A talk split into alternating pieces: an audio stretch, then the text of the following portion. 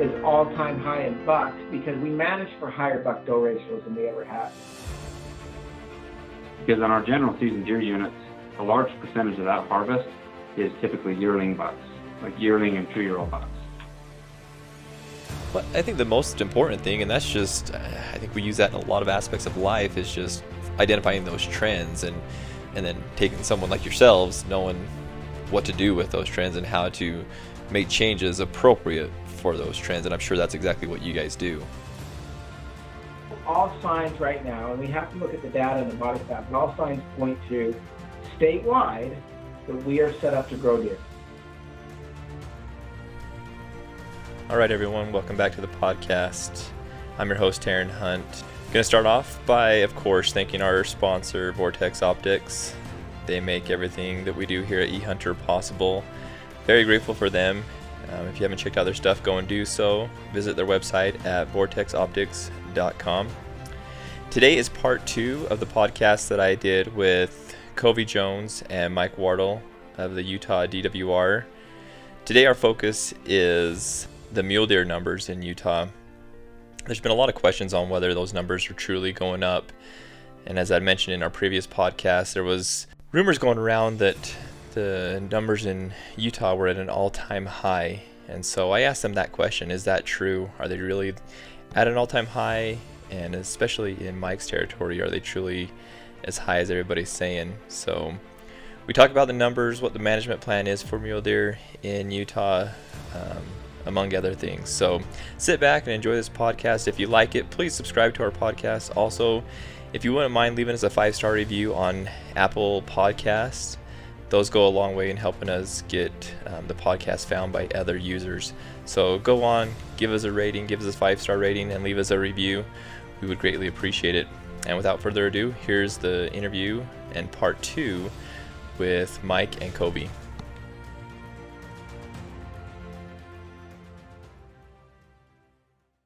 let's go ahead and shift gears a little bit now. Um, I'd really like to talk about the number of mule deer in Utah. And, we, and Mike, you were able to, to talk a little bit to that. But the reason I want to bring it up is we had posted an article, um, I believe it was back in October, that talked about the mule deer numbers at an all time high. And it took a lot of us by surprise. We shared it on social media, and I think a lot of the hunters around Utah and that come into Utah to hunt uh, didn't feel that that was uh, as accurate as it as it was published in the article. And so I wanted to get just go to the the horse's mouth with you two um, and talk about that. And are the number of mule deer actually at an all time high in Utah? I guess that'll be my first question. Covey loves that article, by the way. Yeah, I think I think some of that I think some of that was taken. I think I think what was wanted to be taken from that article was taken from that article and published.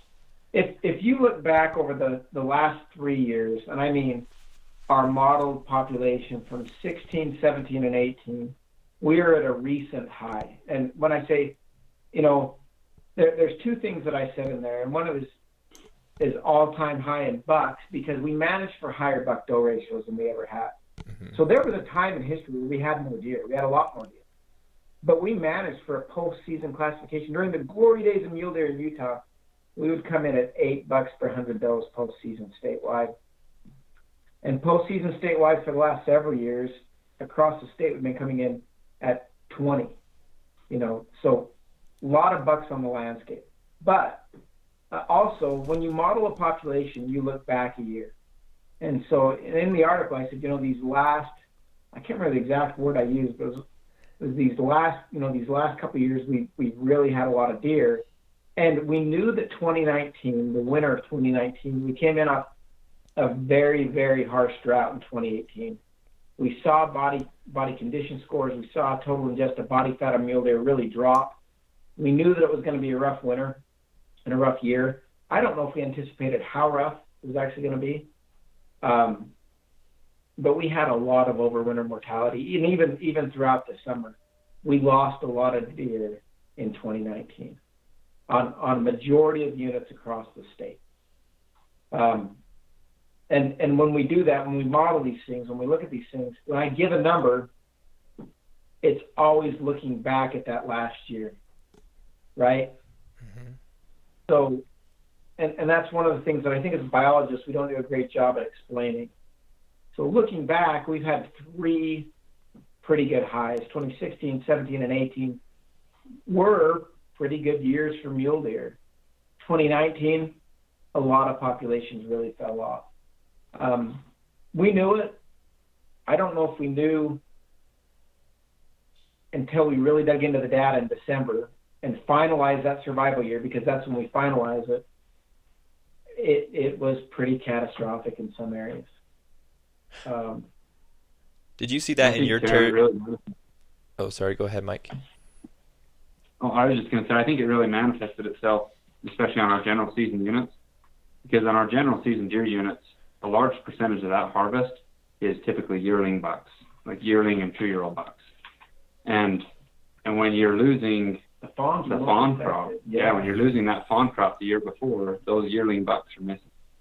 And so a large percentage of what is typically harvested was not there this year. And I think that's why a lot of people really, really noticed the difference um, because they just weren't seeing the same number of deer on the landscape because we were really missing that younger cohort. It, and I don't want it to sound all doom and gloom. The truth is, we're still in a better place than we were in 2009, right? Yeah. We we have we've been in worse shape with mule deer, but also we're not out of the woods yet. Um, you know, it, it'll be interesting. This year so far has been good. We've gotten snow up high, but overall we've got a lot of bared off south slopes. Deer have places to winter. Um, when we went out and caught deer this year, body fat was way up. And and Taryn, I don't know how much like you've got into deer are a K regulated species, so they're density dependent.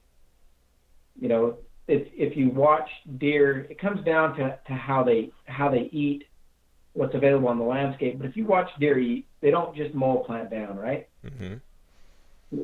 You watch deer eat, and they're very selective. They're selective about what parts of the plant they eat and how they eat. And the reason why they're so selective is because they need the highest nutrition parts of a plant to put on that weight, put on that fat. And if they don't get it, they don't put on the fat they need to overwinter well, overwinter well, or to throw a healthy fawn, and and it starts to affect the population. Well, as populations in mule deer grow and approach carrying capacities, there's more competition for that high nutrition, high energy feed. And that's what makes them, uh, they call it K regulated, right? There are R regulated species and K regulated species. K regulated species are affected by density. The more of them there are in the landscape, at some point they start to compete with each other for the feed they need to survive and, and produce healthy offspring. And so as you watch deer um, approach a carrying capacity, their fat levels really drop.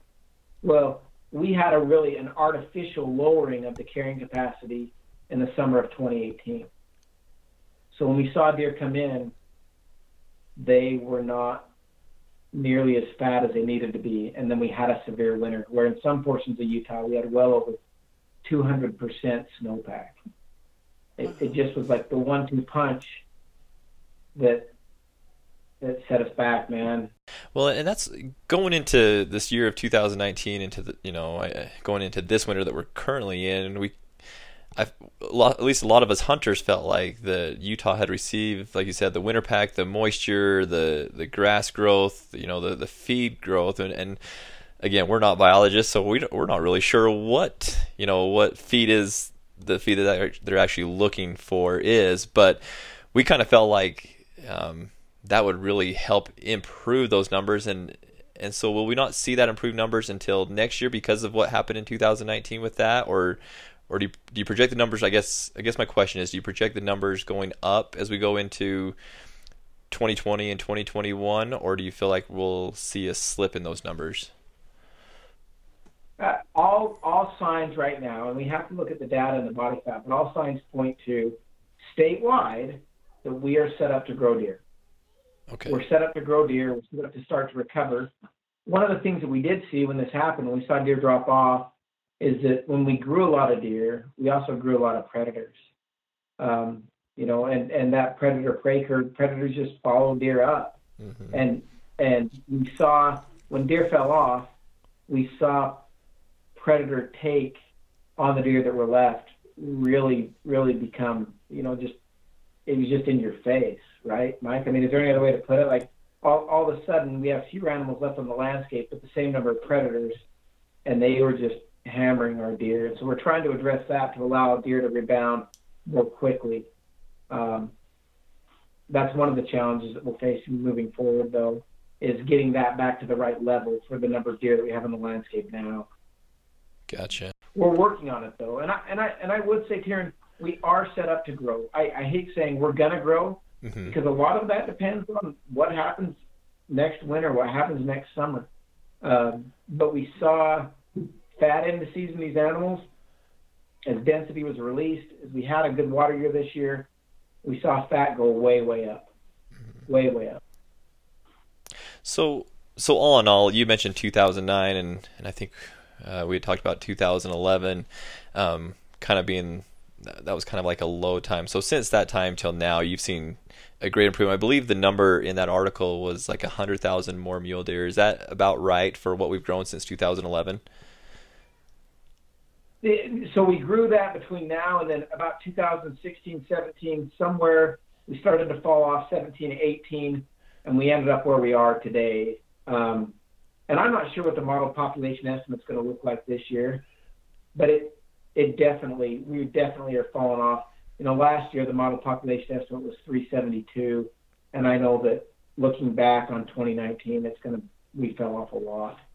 Gotcha. Um, I think it's important to know, like those those estimates are model population, but like Covey said, they're an estimate. So, you know, if the population is increasing, um, the pop, you know, the estimate is likely, it, it's likely under guessing what what the size is. Mm-hmm. Um, but if the population is declining, the model could potentially be overestimating at that point. The model takes the middle ground. It's smooth. Gotcha. So it it you know when you're when your rate of growth it'll tell you no there's no way that you grew that fast and then when you fall off it may it may kind of say no there's no way that you fell off that fast so what what models do is the exact number and this is we use the same model as colorado it's a great model it's developed by gary white um, they're it, it's perfect for what we do uh, it uses real world data incorporates real world data into giving us a, a population estimate but the thing that models or this model models are really good at is giving us trend. Mm-hmm. You know, what does the trend look like? Is it going up? Is it going down? The thing models that are really bad at is you can't always hang your hat on that's the exact number of deer across the state. You know, you can look back and say, yeah, I, we dipped there, we grew there. That's, but, but it's as far as an exact number. If that's what you want out of a model, you're going to be disappointed your whole life. Gotcha. Well, I think the most important thing, and that's just, uh, I think we use that in a lot of aspects of life, is just identifying those trends and and then taking someone like yourselves, knowing what to do with those trends and how to make changes appropriate for those trends. And I'm sure that's exactly what you guys do. Yeah, well, it is, and I'll, and I'll tell you, I think we we are learning more about deer every day. We we're managing more actively and more proactively every day with new data and better technology. And the stuff that we found on the switch when populations fell off and and cougars probably went from their their term that biologists use is compensatory take, which is just take death that's going to happen anyways, to additive take, or which is additional mortality above that of what natural mortality would be. And and we saw mountain lions on some units switch from compensatory to additive really, really quickly. And it was interesting to see that switch. Um, and I think there are a lot of old biologists that would have said, no, that's that's that doesn't happen. And when you see it and have data to show it, it's it's a different game. Yeah. And, and Terrence, just for a little background information for listeners, like the way we get a lot of that information is through our collaring efforts. So, as a biologist over the beaver, I just put out 35 collars this year, and if one of those collared deer dies, I typically get an email within a day or two of that deer dying with a GPS location of where the carcass is. And I can go in, find the carcass, and determine, you know, this deer was either killed by a lion or hit by a car or killed by coyotes. Um, it died of poor nutrition, you know, whatever the cause is. um, that cause-specific mortality helps us understand as biologists what is happening to the deer on the unit. And that's where when Covey says, you know, we saw uh, more more cougar kills and, and we saw that cougar kill or that cougar predation go from compensatory mortality to additive mortality. That that's a lot of how we're figuring that stuff out. Gotcha. And that's done in every unit, correct? The the collaring. Not not every unit. No, we have we we we can't do it at every unit to get a level to where it would be statistically valid. And so we have to pick representative units and let those units be help us model what could be going on in the units around it. And it, it's good. It's you know we we keep adding units because we also have we have our survival study and then we also have the migration initiative. So we have a lot of units with collared deer on on the air, um, but we we keep our core our core survival units. So like for my for my units for the beaver and the pavant, uh, the Monroe is is the unit that I use for survival estimates. Oh, okay. The Monroe's had college for what ten years probably. Yeah. The Monroe's been one of the most studied mountains in the state um, okay. for deer, and so I I look at the survival trend on the Monroe. Um, but now this is the first time we've had collars on the beaver. Now I can also, you know, look at the survival specifically on the beaver um, and use that information too. Gotcha. Okay. I've got one more question. You know, I'll get you guys out of here on this one, and it pertains to the the number of mule deer in Utah. And you kind of touched on it with um, the type of feed that the deer eat, but and this is specific to your territory, Mike, but really to the state. Um, does the state have the habitat that will allow for an increase in mule deer, um, a significant increase in mule deer? Do you feel like there is that habitat there to allow for that? Depends on the area. I mean, in my in my district, we've done a lot of work on winter habitat in my district. On the Pavant and the Beaver, especially, there's been a lot of really good work done to increase um, the carrying capacity of the winter range. Um, we we could do a lot more work on the summer range, and and there's always still work on the winter range we could do. Um, but but I think that there's a lot of work we could do up high in the higher elevations. Um, but having said that, I do think there's room to grow, especially now as deer have declined, um, naturally we should start to see deer populations come back because of that depend- density dependence that Covey talked about. As, as, deer populations have become less dense, meaning there's less of them there, mm-hmm. um, there should be more nutrition available, right? And so they should be fatter. They should the doe should be throwing healthier fawns, which it in, leads to increased fawn survival, which ultimately gives you more deer on the mountain. Well, I think Mike nailed this one, Taryn, though, man. Because if we don't have it in Utah, we're going to build it. You know, we we've learned we've focused a lot on winter range, and winter range is really important. But what we've learned through our collaring efforts is that even on winter range limited units, the summer range and the quality of the summer range may be more important. And so we're right now we're in the process of trying to switch our focus as to where we emphasize projects for mule deer and how we do habitat. You know, Utah does 100,000 acres of habitat restoration a year. No other state in the West can even come close to that. Um, we um, and the way we do it, the Division of Wildlife leads the charge. We spearheaded this with all of our federal partners, and we're we're very lucky to have a very active BLM, forest, uh, state agencies that are so excited to do this. But as we spearheaded this and helped direct restoration efforts, we got a pretty big ball rolling.